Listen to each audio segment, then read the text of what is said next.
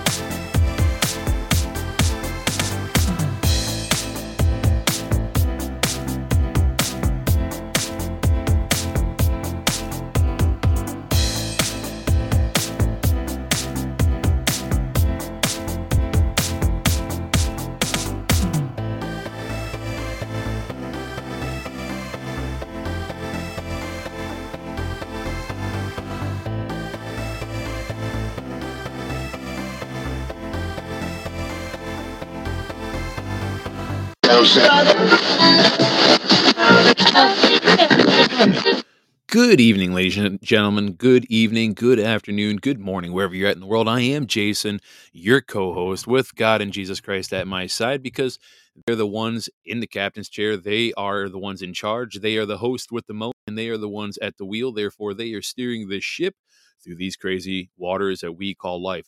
So, welcome. Glad to have you all here. Welcome to His Hard Line for episode 471.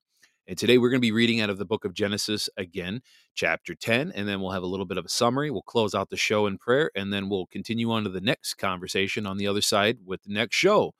So, anyways, welcome. Glad to have you all here. It is Sunday, March 5th, 2023. It is Sunday, March 5th, 2023, and we are almost, we're, we're just inching away closer and closer to spring.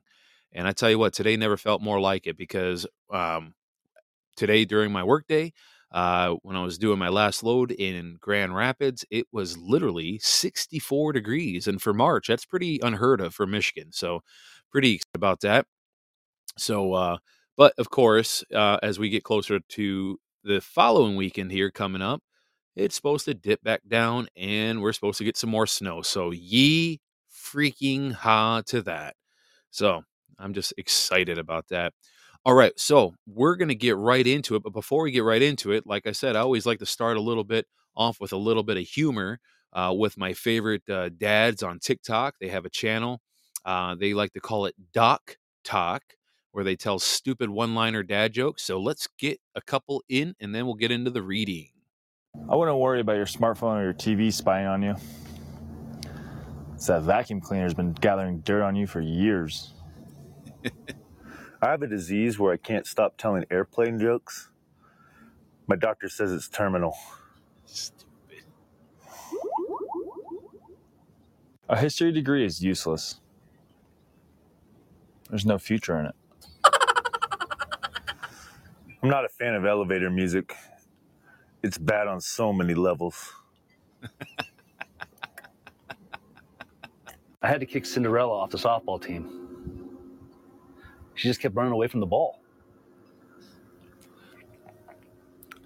Kept wondering why the baseball kept getting bigger.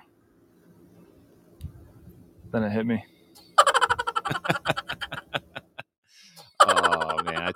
These guys are great. I love these guys. They have such funny little one-liner jokes. Some of them are stupid, but by and large, most of them are pretty good. You got to admit they're they're pretty they're pretty solid. So, anyways, they, that's our little bit of uh, you know dad jokes for the evening there. So, okay, we're gonna get right into the reading. So, again, we are reading out of Genesis chapter ten. We're reading out of the New King James Version. That would be the New King James Version. It seems to be very popular among most of the listeners here. I'll be quite honest with you. I'm actually really enjoying it myself because, like I said, I usually bounce back and forth from the uh, New American Bible Revised Edition, and sometimes I'll go to the NASB 95 edition. But you know what? I think NASB 95 is actually kicked to the curb. I think the New King James Version is going to be my second go to, my second favorite. I really do like this, actually. So, we're going to be talking about the nations descended from Noah. Uh, so we'll talk about that. That's about 32 verses here uh, in chapter 10, and it reads like this. Now, this is the genealogy of the sons of Noah, Shem, Ham, and Japheth, and the sons were born to them after the flood. Wait a minute. Did I already do this one? Let me see. No, I did not. Okay. It just kind of sounded familiar from yesterday. Okay. The sons of Japheth were Gomer, Magog, Mediah, or Madai, Jov, Javan, Tubal, Meshech, and Tyrus. The sons of Gomer were, oh, here we go. We're going to have a ton of names. I'm going to butcher a lot of these names. I'm going to tell you right now. I'm almost wondering if I should just completely skip this because it's nothing but names. Hmm. I don't know. What say you guys? Should I skip the genealogy and go right to chapter 11? It's nothing but names. I don't know if there's going to be anything good that's going to come out of this. I'm like looking forward, like I'm looking down here, and there's just so much. I don't know. What say you guys? Leslie Liberty says yes. Uh, we're gonna go with the first vote. Chris in Michigan says thumbs up. Yeah, we're moving on. we're gonna 86 chapter 10. That's uh that's just ridiculous. I'm not reading a ton of names that I'm just gonna end up butchering. we're gonna move right on to the Tower of Babel. That sounds better. I tell you what, if for some of you that did, weren't here and my wife even says it skip it. For some of you that weren't here for the show when i discussed this uh, like i said we had a christmas mass actually a couple of them uh, when i was when you know when when well anyway i think i said this story already but i'll, I'll brief it up um, i think it was the book of matthew maybe where the priest was going through all the genealogy of jesus's uh, lineage and he looked over at us and to really make a long story short into like five seconds he looked over at me and my wife and my wife of course is just laughing because just hearing all the names like jesus was the descendant of joseph and joseph was a descendant of abraham and abraham was a you know was second cousins with with paul and paul you know dated his you know mother's best friend and it's like oh my gosh. So we're hearing this and my wife is just losing it it's 11 o'clock at night 11.30 at night it's midnight mass we're just ready to go home but we're there right? And the priest looks over at her sees her laughing and almost loses it himself. It was it was great. It was absolutely great. My wife almost ruined christmas mass by her laughter.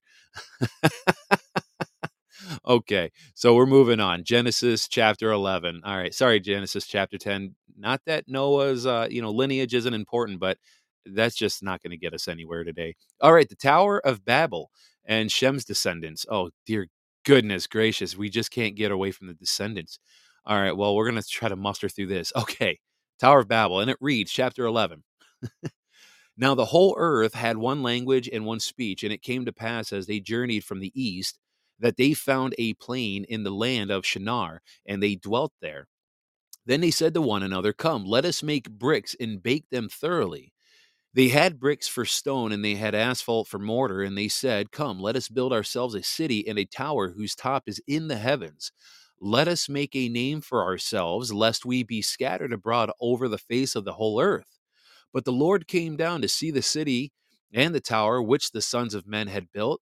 And the Lord said, Indeed, the people are one, and they all have one language, and this is what they begin to do. Now, nothing that they propose to do will be withheld from them. Now come, let us go down and there confuse their language, and they may not understand one another's speech. So the Lord scattered them abroad from there over the face of the earth, and they ceased building the city. Therefore, its name is called Babel, because the Lord confused the language of the earth, And from there, the Lord scattered them abroad over the face of the earth. Hate to break it to you guys, but for the remaining uh, 16 verses, looks like we're still going to get a little bit of descendant genealogy stuff here from Shem. so it says right here, starting with verse 10. And this is the genealogy of Shem. Shem was 100 years old and begot Arphaxad two years after the flood. And after he begot Arphaxad, Shem lived 500 years and begot sons and daughters. Arphaxad lived 35 years and begat Salah. And after he begat Salah, Arphaxad lived 403 years and begat sons and daughters. And you know what? We're just going to skip all this because, again, it means nothing. So let's get down to verse 27. No, you got to be kidding me. We're talking about Terah's descendants in genealogy? Come on. Guys, I just don't know. I just don't know. How about uh yeah, I there's just no way. I mean, you guys already voted to skip through the genealogy of the last one. Yeah, you know what? We're just going to go right to the summary because it's just more names and who is related to who. So no way. Okay. So basically the chapter context, that's going to be like the shortest reading ever. You know, Gen My goodness gracious. So obviously Genesis 10 provided a tablet of the nations describing the peoples and the tribes that descended from Noah's three sons, which we were not about to go and read. So Genesis 11 describes how God scattered the peoples of the world after confusing their language to stop building the Tower of Babel, right? To stop building the Babel and its tower. And so the chapter also provides a direct analogy, which again we will not read, um, but a genealogy from Noah Abram, and then introduces Abram by way of his father Terah. And then the following chapter will begin the story of Abram and God's chosen people, Israel. So as we kind of look into the you know the summation of chapter 11, Genesis 11 contains three sections. So the story of the Tower of Babel, and then the genealogy of Shem to Abram, and a description of the life of Terah. So Abram's father uh, excuse me, Terah, Abram's father. Now, Abram will later be renamed Abraham, and he will become one of the most important figures in Israel's history. History. Now, the events surrounding the building of the city and the Tower of Babel are breathtaking. God exercises his power, authority, and creativity to confuse the language of all the peoples of the earth and then to disperse them geographically around the known world. Now, God's reason for doing so is equally fascinating as the families of Noah's children, Shem, Ham, and Japheth, grew and they continued to live together as a community with one language and one culture. Almost kind of sounds like one world government right there. now, eventually, they moved to an area known as uh, Shinar, and they began to build a massive city with a huge tower. Now, to avoid being separated from each other, they planned to make themselves great and powerful on the earth. Now, not only did the people disobey God's command to fill the earth, but they apparently did not acknowledge God or seek his help. Big mistake. Very big mistake. Because they became arrogant in their self reliance and in their accomplishments. And some scholars would actually think that the building of the tower was an attempt to evade a future flood from God and possibly as a symbol of man's power. Now, God acknowledged that nothing would be impossible if they continued to operate as one people with one language. But the comment, but this comment has been interpreted in various ways, but seems to follow the same line of thought God used prior to the flood.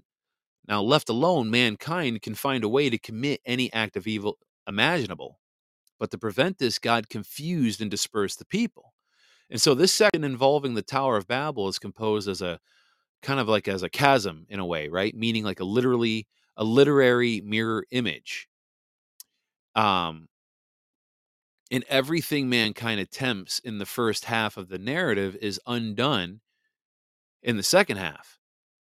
The building of the city, Babel, later to be called Babylon, ceases.